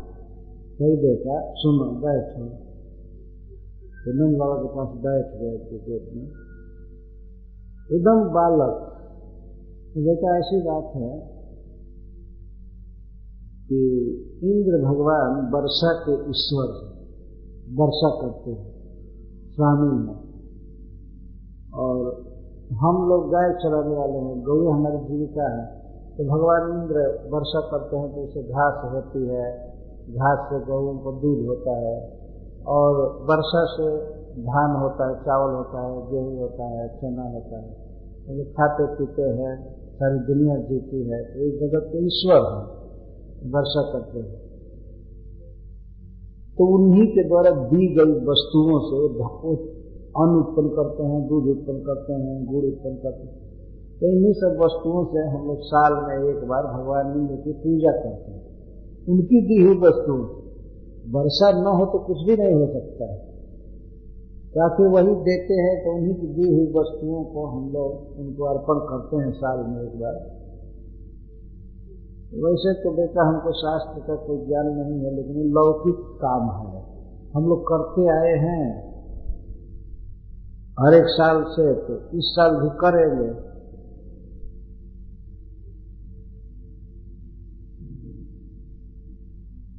कृष्ण ने कहा कि, बाबा, यदि किसी साल किसी को करने की शक्ति न हो और न करे तब मान लो किसी साल और नहीं की किया। तो नंद कहते हैं नहीं किया, क्यों नहीं करेगा? तो मान लीजिए उसके पास अभाव रहा, नहीं हुआ, नहीं समान हुआ। या इंद्र में उसकी श्रद्धा नहीं है, इसलिए नहीं करेगा। भगवान थोड़ा खुलने लगे। सबकी, सब, सबके प्रति श्रद्धा नहीं होती है। इंद्र के प्रति श्रद्धा न हो या किसी तरह से छोड़ दे। तो नंद बाबा ने कहा, देखो, इस परंपरागत यज्ञ को अगर कोई लोभ से न करे या इंद्र के प्रति द्वेष करके न करे तो उसका मंगल नहीं होगा। लोह बस मतलब इस साल क्या खर्च करना है, जग क्या करना है, बचा न कर। रहते हुए धर्म या देवता के प्रति अमर्श करके, द्वेष करके ना करे तो ठीक नहीं है, बहुत गड़बड़ी होती है। तो फिर कृष्ण कहते हैं कि, बाबा मान लीजिए आप 20 साल से किसी देवता को खिलाए हैं और एक साल न खिलावे तो वो मारेगा। 20 साल खाया है, उसकी याद नहीं करेगा क्या? नंद वाला बिल्कुल मुक्त हो रहा है, छोटा सा बच्चा ऐसे बोल रहा है। और फिर तो बाबा आप कहते हैं कि इंद्र वर्षा करता है, भगवान वर्षा करता है। हम तो देखते हैं कि वर्षा काल आता है तो बादल हवा के द्वारा प्रेरित होकर के अपने आप वर्षा करते हैं। इंद्र ऊपर दिखाई नहीं पड़ता है। वो वर्षा करता है। तो प्रकृति वर्षा करती है। स्वभाव से सब चल रहा है। इसलिए बाबा हमारे समझ के अनुसार असली देवता अपना काम धंधा है। इंद्र कुछ करता नहीं है। ऐसे आजकल के नास्तिकों जैसा भगवान बोल रहे हैं। तो ईश्वर को मानने की क्या ज़रूरत है? अपना काम ठीक से कीजिए वर्क इज़ वर्शिप कुछ लोग कहते हैं, दुकान ही हमारा मंदिर है और ग्राहक ही हमारा देवता है। बाप रे। जिसे कुछ दस बीस रुपया लिया जाए। आजकल के लोग लिखते हैं दुकान हमारा मंदिर है और ग्राहक हमारे देवता है डीटी ग्राहक को संतुष्ट कर देना ही हमारा धर्म है। इतना मनमोहक शब्द लिखते हैं। एक बार मैं एक नेता का भाषण सुना था, बहुत वर्ष पहले। तो उसका नाम मैं यहाँ नहीं दे रहा था अब वो नहीं है तो शरीर छोड़ चुके हैं। बोल रहे थे सासाराम में सुना। हमारा भगवान मंदिरों में नहीं रहता है। हमारा भगवान खेत में हल चला रहा है, चलाता है। हमारा भगवान मजदूर बनकर फैक्ट्री में काम करता है। हमारा भगवान रेलवे स्टेशन पर कुल्ली बनकर बोझा ढोता है। हमारा भगवान ये कर रहा है, हमारा भगवान ये कर रहा है। तो मैं उस समय बैठा था, अपने मित्र से कहा कि और ये भक्त जी हेलीकॉप्टर से घूमते रहते हैं। उनके भगवान तो इधर उधर काम करते हैं और ये भक्त हैं। देखिए, इनका लक्ष्यदार भाषण। भक्त ये कर रहे हैं। और कभी जा करके हल हाँकने वाले किसी किसान को छुड़ा करके कहते, आप खा लीजिए, आपके लिए भोजन लाया हूँ, मैं हल चला रहा हूँ। तब माना जाता है कि तुम पूजा कर रहे हैं। केवल गरीबों के वोट को लेने के लिए ये सब भाषा का प्रयोग किया जाता है। कोई इसमें दम नहीं है। ऐसी बात बोले कि हमको समझे कि हमारा मसीहा है, हमारे फेवर में है, हमारे ये में कुछ नहीं है। वो तो अपने चक्कर में है। वास्तविक बात ये होती है। उस व्यक्ति की मैं बात कह रहा हूँ तो भगवान भी इस तरह से बोल रहे हैं, क्योंकि उनको इंद्र को क्रोध दिलाना ऐसा सुखदेव जी कहते हे। बाबा अच्छा एक बात आपसे पूछता हूँ। जहाँ लोग इंद्र की पूजा नहीं करते हैं, वहाँ वर्षा होती है कि नहीं? अब तो गोप ऐसे ही कम बुद्धि के और भगवान तर्क दे करके समझा रहे हैं तो क्यों नहीं मानेंगे? अच्छा दूसरी बात, जब आप लोग इंद्र को भोग देते हैं, भोजन जुटा करके मिठाई आदि तो आकर के सामने खाए हैं? आर्य समाजी जैसा बोल रहे हैं। आकर के खाए हैं। आजकल कुछ लोग बोलते हैं, ये मूर्ति कभी खाया है, इतना भोग लगाते हो? ये भगवान इस तरह से कभी कभी उनकी भी रुचि रखते हैं, नास्तिकों के। भगवान को नहीं मानते हैं। तो भगवान उनके अनुसार बोल रहे हैं।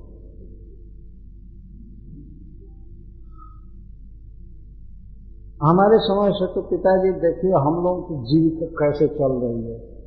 हमारा ना कई शहर में गाँव है डेरा है, न गाँव है। न गाँव है, न नगर है। हम तो वन में रहते हैं। वन हमारी जीविका है। गौए हमारी जीविका है। और पर्वत हमारा सहारा है। तो हमारे समय से हम लोगों के लिए देवता ये पहाड़ है। मेरी गौएँ चलती हैं, जल पीती हैं हम लोग खेलते हैं, खाते हैं तो हमारे समय से हमको ये प्रिय है। और चाहे सिद्धांत जो कुछ हुआ, मैं अपनी रुचि कहता हूँ, हमारी इच्छा है कि इस साल गोवर्धन जी की पूजा की जाए। जो इंद्र की न की जाए, ये भगवान नहीं कहते हैं।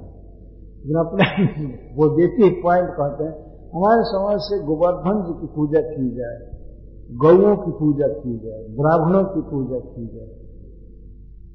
और ऐसा यज्ञ हमको बहुत प्रिय है। ऐसा यज्ञ मुझे प्रिय है। तो कृष्ण का ऐसा अद्भुत प्रभाव था कि सब गोपों ने कहा कि जब बच्चे को यही प्रिय है तो यही किया जाए। नंद बाबा तो डर रहे थे, लेकिन और गोपों ने कहा कि नहीं, बच्चे की यह रुचि है, ये कृष्ण की यही रुचि है कि यही किया तो यही किया जाए। जो होगा देखा जाएगा। आगे क्या इंद्र करता है। कृष्ण, देखिए, यह है ब्रजवासियों का भगवान कृष्ण की प्रीति के लिए सब कुछ करना और वो बहुत बड़ा संकट ले रहे हैं, कृष्ण की बात मान करके। ये हुआ, गोवर्धन की पूजा की गई परिक्रमा की गई, बहुत बड़ा भोग दिया गया। और भगवान श्री कृष्ण चतुर्भुज रूप से गोवर्धन के एक शिखर के रूप में बैठ करके और खाने लगे सब। भगवान ने सोचा कि अगर नहीं खाता हूँ तो लोग तो कहेंगे कि गोवर्धन भी नहीं खाया। कहते थे कि इंद्र नहीं खाता है तो ये गोवर्धन भी तो नहीं खाया। तो इसलिए गोपो को विश्वास देने के लिए भगवान पर्वत के आकार में चतुर्भुज रूप धारण करके और खा रहे थे। और एक एक हाथ उठाते थे तो 40-40 किलो एक बार में खाए जाते थे। ऐसा रासलीला करते समय भक्त लोग दिखाते हैं ब्रज में, कृष्ण को डांटते हैं, तुम कैसा देवता पुजवा रहे हो? तो हम लोगों के लिए कुछ छोड़ेगा नहीं। सब यही खाता जा रहा है। अब इसको कहो कि अब चुप रहो, अब छोड़ दो। कुछ हम लोगों के लिए छोड़ो। इसको रोको रोको रोको। भगवान का देखो, प्रकट खा रहे हैं गोवर्धन जी सब लोग प्रणाम करो, कृष्ण भी प्रणाम कर रहे हैं, भगवान भी प्रणाम कर रहे अपने को भी सब लोग प्रणाम करें सचमुच जो तुम कहे थे, वास्तव में ये देवता देवता है। हम गोपों का, हम गरीबों का दिया हुआ भोग खा रहा है। इंद्र तो कभी नहीं खाने आया। तो भगवान कहते तो क्यों व्यर्थ उसको खिलाते थे? जो खाने आता ही नहीं था। इस तरह से फिर गौओं को गवत देना, घास देना हरा हरा सब लोग ला करके रखे थे, दे रहे थे, पूजा कर रहे थे, आरती कर रहे थे। और ब्राह्मणों को भोजन कराना। और और सबको। भगवान ने भी कहा कि जितने दिनहीन हैं, सबको भोजन कराया जाए, सबको दिया जाए, दान दिया जाए, खिलाया जाए। ये हमको बहुत प्रिय है। सबने कर लिया। तो जब हो गया यज्ञ यज्ञ तो खूब अच्छी तरह से पूरा हुआ। और जब पूरा हुआ, गोवर्धन पूजा के दिन तो उस दिन परिक्रमा करके और खा पी करके सब गोप लोग अपने अपने घर गए। घर गए और दूसरे दिन भाई बीज पड़ रहा था जमदूतिया तो उस दिन सब विश्राम घाट पर गए स्नान करने के लिए। और सब कुछ ठीक हो गया, तब इंद्र को पता चला कि इन गोपों ने इस साल मेरी पूजा नहीं की। तो वे प्रलय करने वाले बादलों को आदेश दिए कि जाओ और नंद के ब्रज को बिल्कुल ध्वस्त करो। इन लोगों को बहुत अभिमान हो गया है कि कुछ गाय क्या इकट्ठा कर लिया है, इसके चलते इन लोगों का गर्व बहुत बढ़ गया है। मेरा अपमान करते हैं वो भी एक मनुष्य के कृष्ण के कहने से जाओ तुम लोग। ध्वस्त करो ब्रज को। ब्रज को ध्वस्त करने मतलब पेड़, पौधा, घर, द्वार, गोप सबको मारो, पशु आदि को संचय कर दो। और मैं भी आरावत पर चढ़ कर पीछे से आ रहा हूँ।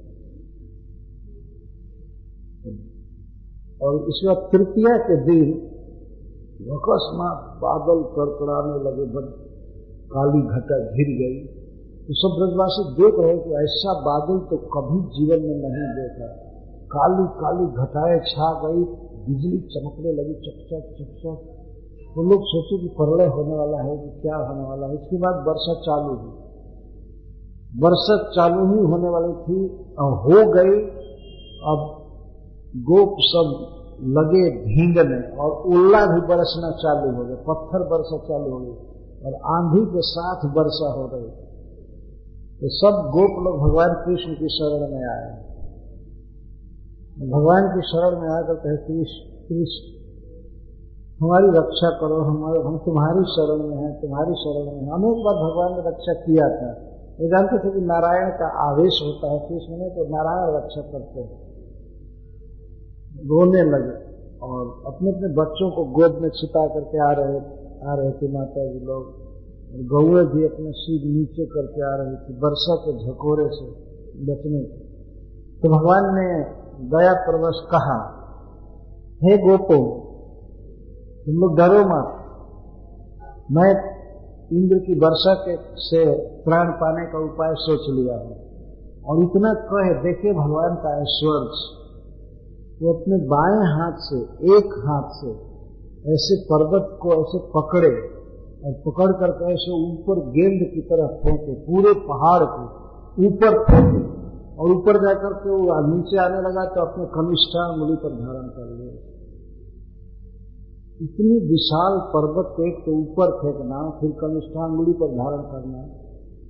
अभी सात दिन, सात रात तक वर्षा हो रही थी, आंधी और ओले बरस रहे थे। श्री कृष्ण सात दिन एक आसन से खड़े रहे।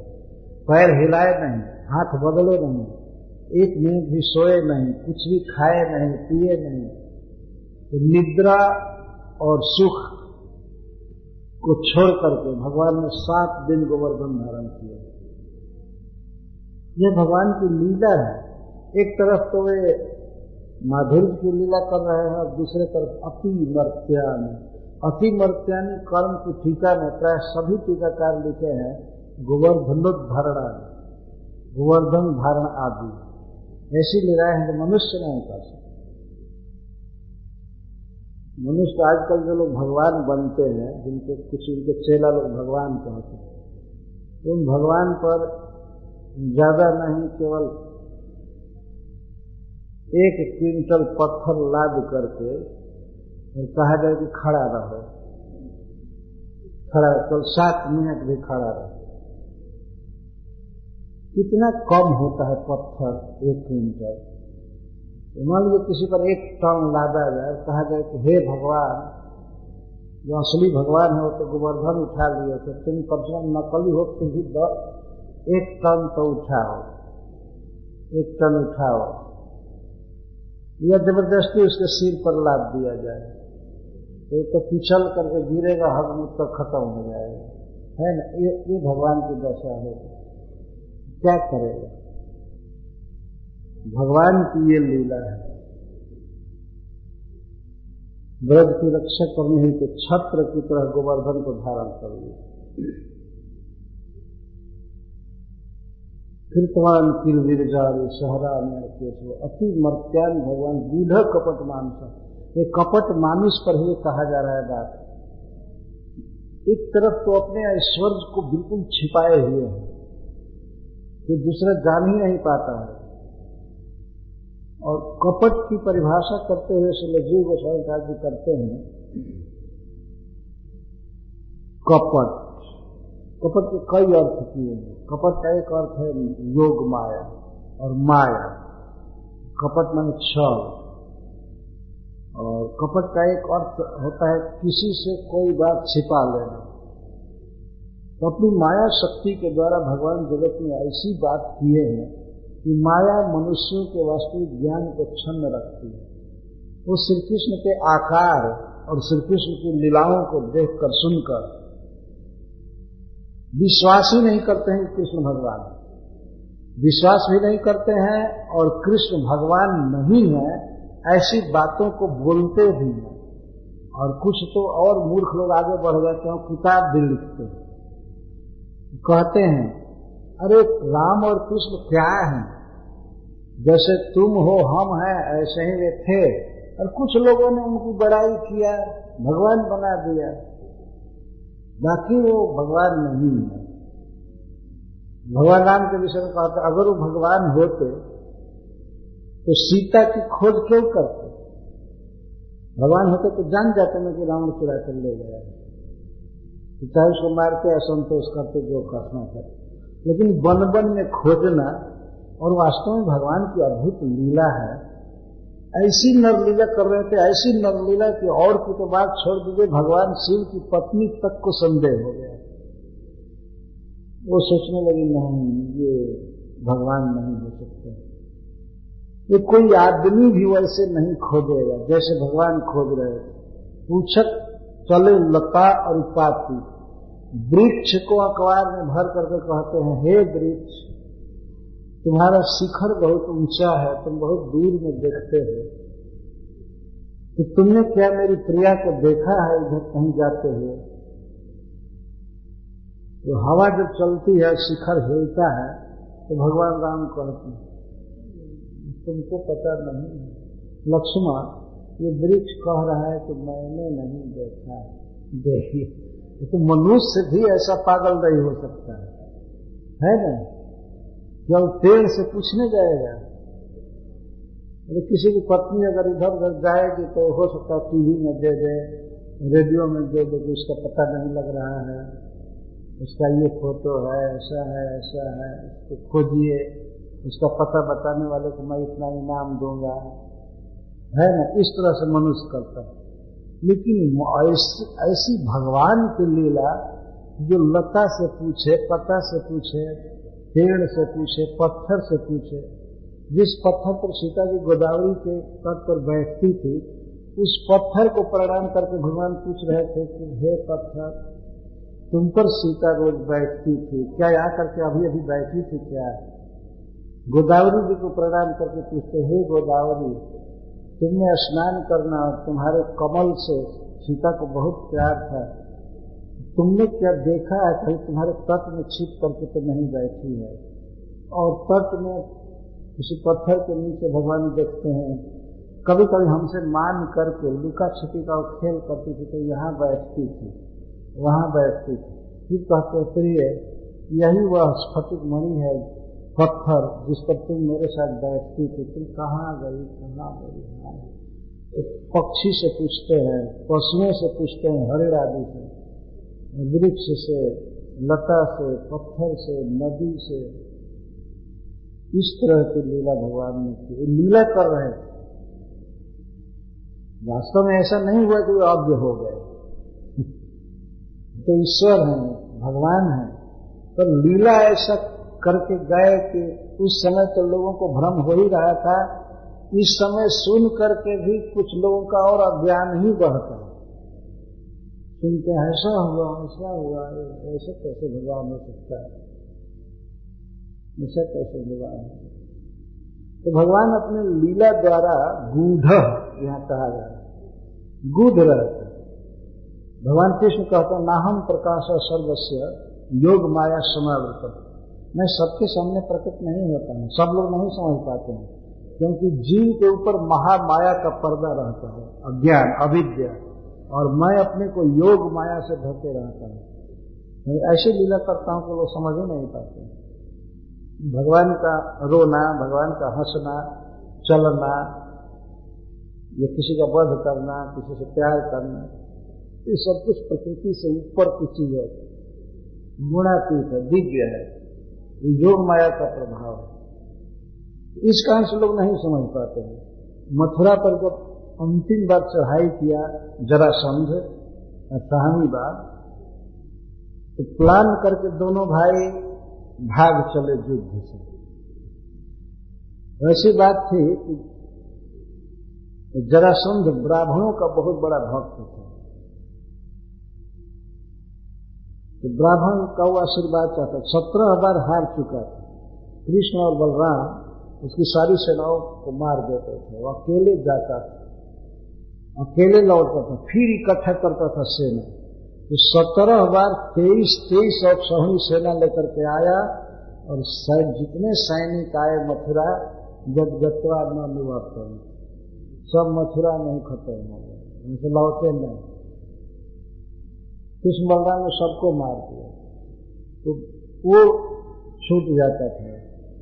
प्रथम बार के युद्ध में ऐसा वर्णन है कि श्री बलराम जी मारने जा रहे थे जरासंध को। हल से पकड़ चुके और मारने जा रहे थे। तब तक भगवान श्री कृष्ण जरासंध को सुनाते हुए बलराम जी से कहे, भैया, मत मारिए, इनको मत मारिए। ये अपने मामा के ससुर हैं। कौन से मामा लगता था? जबकि कंस का वध हो चुका था? लेकिन श्री कृष्ण ने और उसे दुख लगने के लिए कह दिए छोड़ दीजिए इसको मारिए मत तो मारिए मत।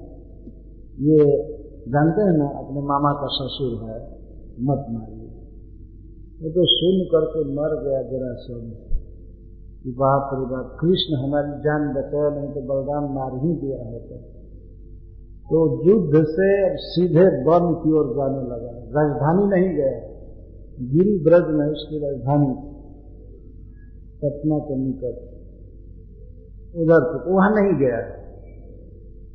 अब तपोवन में जाने के लिए तैयार हो गया कि बाप को इतनी बड़ी पराजय और इतनी बड़ी बेइज्जती। अब मैं साधु बन करके तपस्या करूँगा, अब राज्य नहीं करूँगा। तो उसके साथी राजाओं को पता चला कि जरा संघ जी अब संत बनने जा रहे हैं।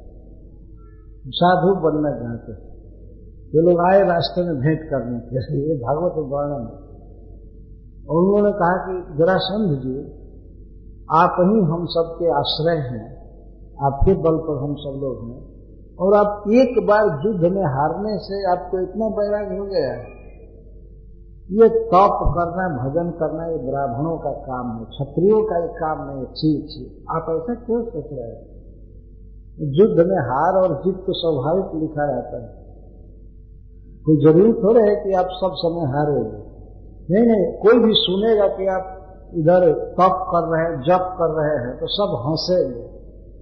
एक क्षत्रिय को राज्य करना चाहिए, युद्ध लड़ना चाहिए। आप ये काम ब्राह्मणों के लिए छोड़िए। ब्राह्मण कमज़ोर होते हैं, इसलिए भगवान का नाम जपे, तपस्या करे, वेद पढ़े, भागवत पढ़े, आपको ये शोभा नहीं देता है। आप तो राज्य कर रही चलिए चलिए राज्य। उनकी बात मानकर फिर गया। अपने राज्य में फिर सेना इकट्ठी किया इस तरह से सत्रह बार इकट्ठा करके और सत्रह बार परास्त हुआ। अठारहवीं बार युद्ध होने वाला था तो उसने ब्राह्मणों को फिस्ट दिया। बहुत ब्राह्मण बुलाया शास्त्र में कथा है। ब्राह्मणों को निमंत्रित किया, खूब अच्छा भोग बना करके, प्रसाद बना करके सबको खिलाया। खिलाया तो सबने आशीर्वाद दिया। महाराज विजयी भव। ब्राह्मण खाने के बाद तो आशीर्वाद देते ही हैं। विजयी भव, सुखी भव, ये भव ये भव, वो भव। तो जरासंध कहा आप लोगों ने मुझे आशीर्वाद दिया है ना, विजयी भव। तो सबने कहा हाँ हाँ महाराज, विजयी भव। यदि मैं इस बार मथुरा में विजयी नहीं हुआ, अगर हार गया जैसे खिलाया हूँ ना, ऐसे कत्ल करूँगा सबका। अगर तुम लोगों का आशीर्वाद सफल नहीं हुआ तो। ध्यान रखना, इस बार अगर नहीं जीता ना तो सारे ब्राह्मणों को कत्ल करोगे काटेंगे अब तो ब्राह्मण सब गए घर लेकिन रोने लगे और सबने मिल करके भगवान कृष्ण के पास एक पत्र लिखा। उस पत्र में ब्राह्मणों ने कहा कि हे प्रभु हे जगदीश्वर हे जगन्नाथ आपको कौन हरा सकता है? आप अज, आप अजित हैं अजय हैं। लेकिन हे नाथ हम सबके प्राण की रक्षा के लिए आप इस बार युद्ध छोड़कर भाग जाइएगा, रण छोड़कर भाग जाइएगा। हम आपके भक्त हैं, हमारे जीवन की रक्षा कीजिए, और आप ब्राह्मणों के भक्त हैं, ब्रह्मांड देव हैं। हमारे प्राणों की रक्षा के लिए आपके चरणों में प्रार्थना है कि आप रण छोड़कर भाग जाएगा और ब्राह्मण ने भी कहा कि रण छोड़ने से आपकी कोई शिकायत नहीं होगी, आप कुछ भी करें, आप परम प्रशंसा के योग्य अब तो प्रभु है आपकी एक लीला हो होगी आपकी कोई बेइज्जती नहीं होगी। हम लोगों का प्राण बच जाएगा, इसीलिए इस बार युद्ध में आप जाइएगा। भगवान पत्र पढ़े तो सहज ही दयालु भगवान है, ब्राह्मणों की रक्षा के लिए उन्होंने कहा। दूध को कहा, ठीक है कह दो सब निश्चिंत रहे। तो अठारहवीं बार जब जरासंध चढ़ाई किया तो कृष्ण बलराम पहले तो मारे कुछ सैनिकों लेकिन इसके बाद युद्ध छोड़ करके भाग चले। शुरू में ही युद्ध छोड़कर भाग चले। जरासंध को देखते ही दोनों भाई चले भाग युद्ध और वो पीछे पीछे चल रहा था, थोड़ी ही दूर पर लोग भाग रहे थे। और कहता था जरासंध अरे, जदकुल में जन्मे हुए तुम दोनों के लिए पलायन उचित नहीं है। छी छी, ऐसे महान कुल में जन्म लेकर और युद्ध से डर रहे हो तुम लोग दोनों मेरे चरण में गिर जाओ, मैं अभय दान दे दूँगा। वो भी हाँफ रहा था, दौड़ रहा था, और ये भी दोनों भाई हाँफ रहे थे, दौड़ रहे थे, भाग रहे थे। ये लोग ध्यान नहीं दिया। ऐसे भाग रहे थे जैसे लगता था सचमुच के डरे हुए। जरासंध की सेना को और उसको देख करके दोनों भाग रहे थे भगवान। और श्री बलराम जी भाग रहे थे तो लगता था कि अगर नहीं भागेंगे तो प्राण नहीं बचेगा। और वो तो बिल्कुल चकित था कि अरे इतने बड़े विश्व विजयी योद्धा और प्राण के लिए इतना मचल रहे हैं। तो कह रहा मैं प्राण दान दे दूँगा तो भागते क्यों हो? चुपचाप आओ आओ, बात करो, लेकिन तुम लोगों ने अपना कुल खानदान का नाम डुबा दिया। इस तरह से सहते हुए भगवान भागे। और भगवान तो रण छोड़ दिए, पर आज भी रण छोड़ जी के रूप में उनकी पूजा होती है। दूसरा कोई क्षत्रिय युद्ध छोड़ करके भाग जाए तो बिल्कुल हीन माना जाएगा। किसी काम का नहीं होगा। लेकिन भगवान अगर युद्ध छोड़े, तब भी भगवान है, तब भी परम पूज्य है। वे चोरी करे माखन की, तब भी परम पूज्य है। और कुछ भी करे, वास्तव में भगवान भगवान है। और उनकी प्रत्येक मधुर लीलाएँ उनके ऐश्वर्य से ढकी रहती है।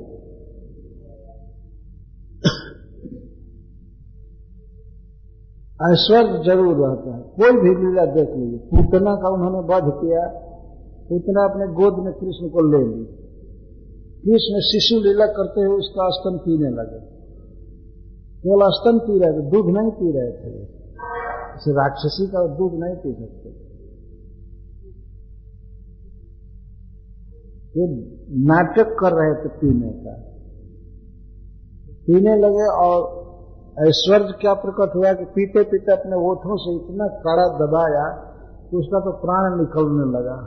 वो छटपटाई, बहुत ज़ोर से चिल्लाई उसके बाद गिर करके मर पर श्री कृष्ण उसको मारने के लिए कोई हथियार नहीं उठाए। धनुष बाण या गदा या तमाचा भी नहीं मारे। शिशु लीला करते हुए ही उन्होंने यह ऐश्वर्य प्रकट किया। तृणावर्त कृष्ण को ले गया आकाश में। तो वे शिशु भाव से डर रहे थे। उसके गले को पकड़ करके झूले थे। लेकिन उसको उन्होंने पटका पत्थर पर। लाके तो गिरते ही विशीर्ण हो गया। पत्थर में जहाँ गौए रहती थी उसके बगल में ही पत्थर था बहुत बड़ा। उस पर पटका इसी तरह कोई भी लीला करते हैं। अघासु के पेट में चले गए। और जा करके बढ़ने लगे। उसके गले में बढ़ने लगे। तो उसकी आँखें निकल गई, उसका पेट फट गया, फिर बच्चे निकल आए मछली निकल आए। तो भगवान ने कोई बाहर से उपाय नहीं किया। कोई अस्त्र शस्त्र ग्रहण करके या पीटना या लाठी से सांप को मारना ये करना, कुछ नहीं किया। ये मधुर लीलाएँ हैं। तो इसको कहा जाता है कपट मानुष। श्री कृष्ण भी नहीं चाहते थे कि हमको जाने। और यहाँ तक जीव गोस्वामी पाद जी लिखते हैं, योग माया श्री कृष्ण को भी भुलवा दी। श्री कृष्ण भी ये मानने लगे कि मैं मनुष्य हूँ। तो डरना या भूख की लीला करना, सखाओं से हार जाना खेल में जैसे तैसे यह भगवान की अद्भुत लीला है। कपट मानुष का अर्थ ये है कि योग अपने योग माया से मायाबद्ध जीवों की दृष्टि में मनुष्य ही प्रतिभात होते थे। ऐसी प्रतीति होती थी कि मनुष्य है। देखो, इस लड़के का जन्म हुआ तो इसके पिताजी डर करके इसकी जान बचाने के लिए गोकुल ले गए। फिर वहीं पर देखिए, जान बचाने के लिए लड़के को अगर माना जाए कि गोकुल ले गए तो उसके जन्म लेते ही और वसुदेव की गोद में चलने से जेल के फाटक अपने आप खुलते जाते थे। अपने आप। और सुखदेव गोस्वामी उदाहरण देते हैं, जैसे सूर्य के उगने पर अंधकार नष्ट हो जाता है, कोई आवाज़ नहीं करता है।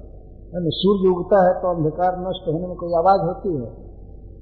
कोई खटखट या धक धक आवाज़ नहीं होती है। तो जेल के फाटक खुल रहे थे तो कोई आवाज़ नहीं हो रही थी। खुलने का चरर मरर सब कुछ नहीं। चुपचाप खुलते जाते थे। वसुदेव जी अपने गोद में लेकर कृष्ण को चल रहे थे तो प्रकृति के सारे नियम तो कृष्ण के अधीन हैं, वही नियमता है, ईश्वर है तो फाटक खुलते जा रहे थे। वो हरिदार सो गए थे। यहाँ तक मथुरा का एक व्यक्ति भी उस दिन जगा हुआ नहीं था। गली में सड़क पर पार किए अपने पुत्र को लेकर वसुदेव जी, लेकिन किसी ने नहीं टोका। यहाँ तक मथुरा के कुत्ते भी जो सबके सोने पर जगते हैं, वो भी नहीं गए। मरे जैसे सो गए थे। एक भी कुत्ता नहीं भौंका। सारे जीव तो भगवान के नियंत्रण में है। प्रकृति के सारे नियम भी, जो साइंस है, वो भगवान के कंट्रोल में है। तो फाटक खुल जाना तो हरिदारों का सो जाना, मथुरा नगर के सब लोगों का सो जाना, उधर गोकुल में भी सबका सो जाना ये सब भगवत्ता है भगवान।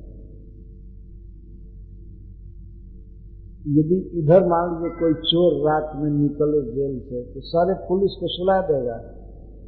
या सारे नगर के लोगों को भी सुला देगा। फाटक अपने आप बिना तोड़े, बिना हथौड़ा के प्रयोग कर खुल जाएगा। नहीं हो सकता। लेकिन भगवान के लिए तो सब हो गया। केसी दैत्य के मुख में भगवान ने अपना हाथ डाल दिया ऐसे। हाथ डाल दिया और हाथ ऐसा लगा कि जैसे लाल लोहा उसके मुँह में प्रवेश किया।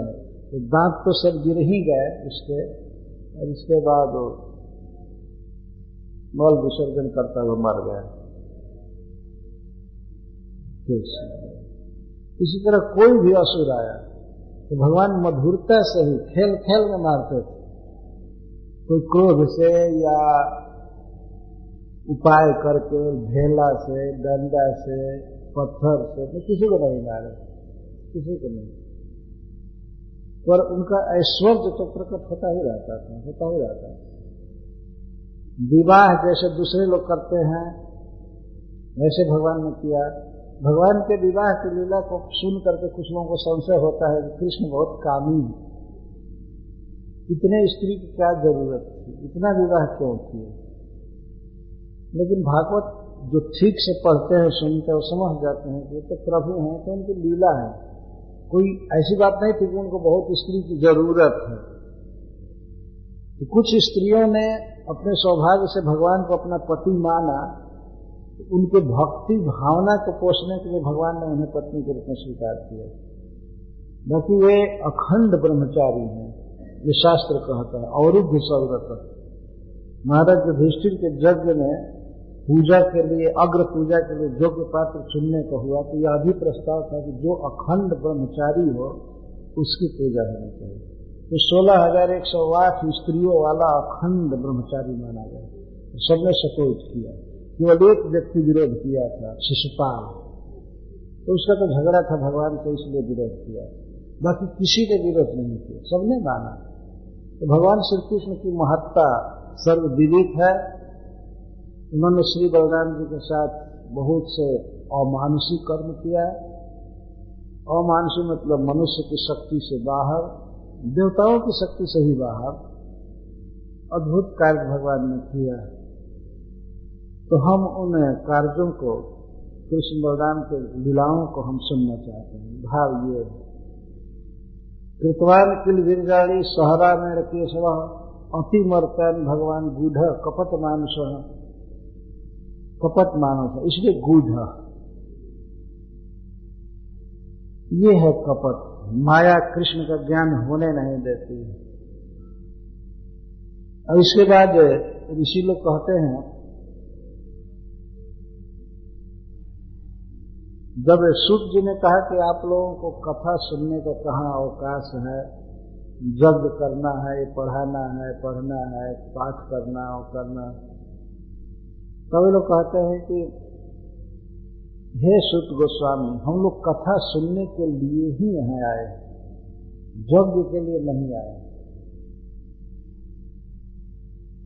कलुम आगत माज्ञाय क्षेत्रस्मिन वैष्णवे वयम आसीना दीर्घ सत्र कथायम सक्षणाहार कलयुग आ गया है, ये सुन करके, जान करके, हम लोग कलयुग के भय से भगवान के धाम में आए। इस वैष्णव क्षेत्र में हम लोग कलयुग के भय से आए। ये कलयुग के भय से आए हैं। कलयुग आगत माग गया कलयुग आ गया इसको जान करके कलयुग के दोषों से, बचने के लिए इसके भय से हम लोग भगवान विष्णु के क्षेत्र में आए इस संसार में कुछ स्थान है जो विष्णु के क्षेत्र है। वैसे तो सारा संसार भगवान का है, विष्णु का ही है, लेकिन फिर भी कुछ क्षेत्र है जहाँ भगवान लीला किए हैं, कोई विशेष, भगवान का कोई अर्चा विग्रह वहाँ पर है, मूर्ति है, भगवान के भक्त रहे हैं तो उसको विष्णु क्षेत्र कहते हैं। कुछ तो बिल्कुल प्रकट है। बाद में आदमी तो किसी न किसी के नाम से कुछ क्षेत्रों का नाम रख देता है। तो कभी कभी हम लोग किसी भी शहर में बांटते हैं गांधी मैदान गांधी जी ने उस क्षेत्र का निर्माण नहीं किया, उनके नाम से रख दिया गया। गांधी जी का आदर करने के लिए गांधी मैदान है। कहीं कहीं रामलीला मैदान रामलीला होती है तो रामलीला मैदान का तो वो तो ठीक है। जो भी हो, लेकिन वास्तव में सारा क्षेत्र विष्णु का है, भगवान का है। पर जहाँ वो विशेष लीला किए हैं, उनके भक्त रहे हैं या उनका अर्चा विग्रह रहा है तो उसको विष्णु क्षेत्र कहते हैं, वैष्णव क्षेत्र।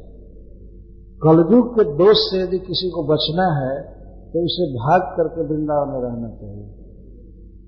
ये भगवान के धाम में वहाँ रहने से ज़्यादा क्षमा होगी। कलयुग अपना प्रभाव नहीं डाल पाएगा। तो हम लोग कलयुग के भय से यहाँ आए हैं और आसीना यहाँ आसीना का अर्थ टीके है। हम लोग यहाँ आ करके टिक गए देखिए, और दीर्घ सत्रेण, ये तृतीय विभक्ति में है। एक दीर्घकालीन सत्र के साथ, लेकिन इसका अर्थ है कि ये तो एक गौर साधन हुआ।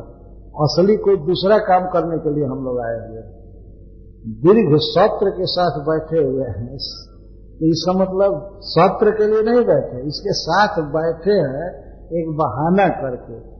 पर असली में हमारा टाइम किसके लिए है? कथायाम सक्षण है भगवान श्री कृष्ण की लीला कथा सुनने के लिए हमारा सारा टाइम है। तो जग के, साथ क्यों है? जग के साथ है ऐसे कि जग के नाम पर कोई न कोई महाभागवत हमारे जग में आएँगे, हम लोग यही सोचे थे। तो उनके संग में भगवान श्री कृष्ण की लीला कथा सुनेंगे, गाएँगे, बस इसके लिए बैठे। यज्ञ के लिए टाइम बिल्कुल नहीं हम लोगों को।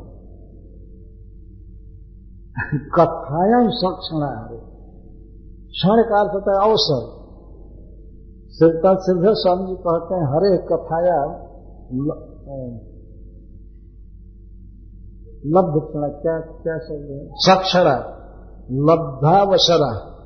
हमको अवसर प्राप्त, अवसर का अर्थ पूर्ण समय है। पूर्ण समय है कृष्ण की कथा सुनने का। इसका मतलब हम लोग अब जग करने वाले नहीं हैं। आप हमें भगवान श्री कृष्ण की लीला कथा सुनाइए तो कलयुग के दोषों से बचने के लिए तो स्थान छोड़ करके भागे हैं। भगवान के धाम में कम प्रभाव होता है। हरे कृष्णा हरे कृष्णा कृष्णा कृष्णा, हरे हरे। हरे राम हरे राम राम राम, हरे हरे। कथायाम सक्षणा, हरे। कथा के लिए हमें पूरा पूरा समय है, अवसर है। दूसरा एंगेजमेंट नहीं है, उनके कहने का मतलब ये बैठे हैं कथा के साथ। अरे वो यज्ञ के साथ, लेकिन कथा के लिए पूरा समय। यह है ऋषियों की उत्कंठा। भगवान के लीला कथा में ही पूर्ण श्रद्धा है। इसी को अपने जीवन का सबसे बड़ा पुरुषार्थ मानते हैं, सबसे बड़ा लाभ मानते हैं, सबसे बड़ा धर्म, यज्ञ, तप, यही है। भगवान की कथा को सुनना। तो हम लोगों के लिए भी यही धर्म है। जो ऋषियों के लिए धर्म है हम लोगों के लिए भी है। भी भागवत पढ़ना चाहिए, सुनना चाहिए, गाना चाहिए, नाचना चाहिए, यही धर्म है वास्तव में। इसके अलावा कोई धर्म नहीं है। तो यह कह करके अब अपने भाग्य की प्रशंसा करते हैं। ये सुत गोस्वामी तम न संदर्शितो धात्रा दुष्तरम निष्ठ निष्ठितीर्षता कलिम सत्हरम पुंसम कर्ण धार वारणव हे सुत गोस्वामी हम लोग इस वैष्णव क्षेत्र में आकर ये विचार कर रहे थे कि कैसे इस दुष्तर कली समुद्र को हम लोग पार करेंगे। जैसे समुद्र में जल ही जल रहता है, कलयुग में केवल पाप ही पाप, दोष ही दोष है, कलयुग दोष निधेर इस दुष्तर समुद्र के समान यह है कलयुग। असंख्य दोष उत्पन्न हो जाते हैं मनुष्य में। तो हम लोग सोच रहे थे कैसे इसको पार करेंगे। तो वैसे हम लोगों को जानकारी है कि कलयुग के दोषों से मुक्त होने के लिए, पार पाने के लिए भगवान की कथा ही आधार है। कथा को नौका कहा गया। भगवान श्री कृष्ण के गुणों का वर्णन नौका है। तो नौका तो हम लोगों के पास है मतलब भागवत हमें जानते हैं कि भागवत आधार है, भगवान का गुणानुवाद भागवत में किया गया है। लेकिन जैसे किसी के पास बहुत अच्छी नौका हो, जहाज़ हो, पर कर्णधार न हो तो उस नौका को खे नहीं पाए। कर्ण का अर्थ होता है, कान, हाथी के कान जैसा जो खेते हैं, जल को अंदर, जल को खेलते हैं इसको कर्ण कहा जाता है। और इसको जो धारण करता है, इसको कर्णधार कहते हैं। कर्णधार।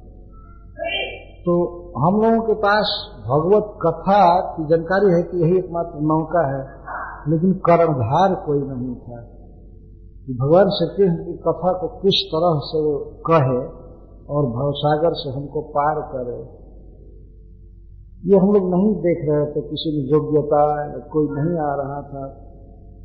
तुम न संदर्शितो धात्रा धात्रा का अर्थ है ईश्वरेण, भगवता। आपको भगवान श्री कृष्ण ने भेजा है हम लोगों के पास। उन्होंने दर्शन आपका कराया है। हम लोगों की हार्दिक अभिलाषा को जानकर भगवान श्री कृष्ण ने आपको यहाँ भेजा है। तुम न संदर्शित धात्रा। दुष्तरम निश्चित सतन। कलिम सतहरम पुंसम वारण तो कली समुद्र को पार करने के हम लोग इच्छुक थे, नौका भी थी, लेकिन आपको कर्णधार के रूप में भगवान श्री कृष्ण ने भेजा है।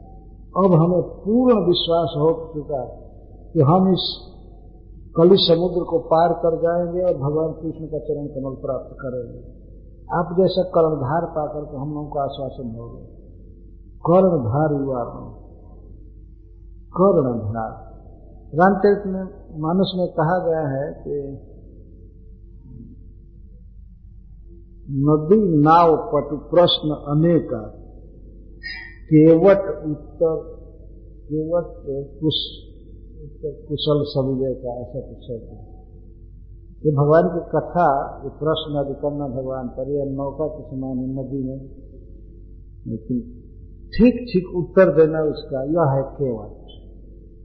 ये रामचरित मानस में कई प्रश्न किए गए हैं, उसका उत्तर दिया गया है इस तरह तो भगवत कथा को ठीक से प्रस्तुत कर सके कोई भागवत पुरुष, इसकी बहुत ज़रूरत है। इससे भगवान में मन लगता है और संसार के दोषों से मन मुक्त हो जाता है जी पार हो जाता है। अंतिम प्रश्न ऋषि लोग यह पूछ रहे हैं, ब्रूही जोगेश्वरे कृष्ण ब्रह्मांडे धर्म वर्मणि स्वाम काष्ठा मधुमे पे धर्म कम शरण जब भगवान श्री कृष्ण इस जगत में प्रकट थे तो धर्म का प्रचार अपने आप ही था। धर्म का मतलब है सही पुंसन परो धर्म, जतो भक्ति भक्त भगवान से प्रेम करना, भगवान को जानना और भगवान से प्रेम करना, यही है धर्म वास्तव में। तो जब श्री कृष्ण विद्यमान थे इस पृथ्वी पर तो उनकी कथाएँ बहुत फैलती थी, उनकी बातें। कहीं भी भगवान जाते थे तो पूरे ब्रह्मांड में ये हल्ला होता था, जानकारी हो जाती थी, भगवान आज यहाँ जा रहे हैं, वहाँ जा रहे हैं, वहाँ जा रहे हैं।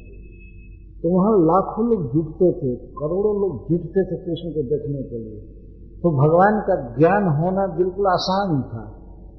कृष्ण के सौंदर्य को, प्रताप को, तेज को देख करके अपने आप लोग समझ जाते थे कि ये है भगवान।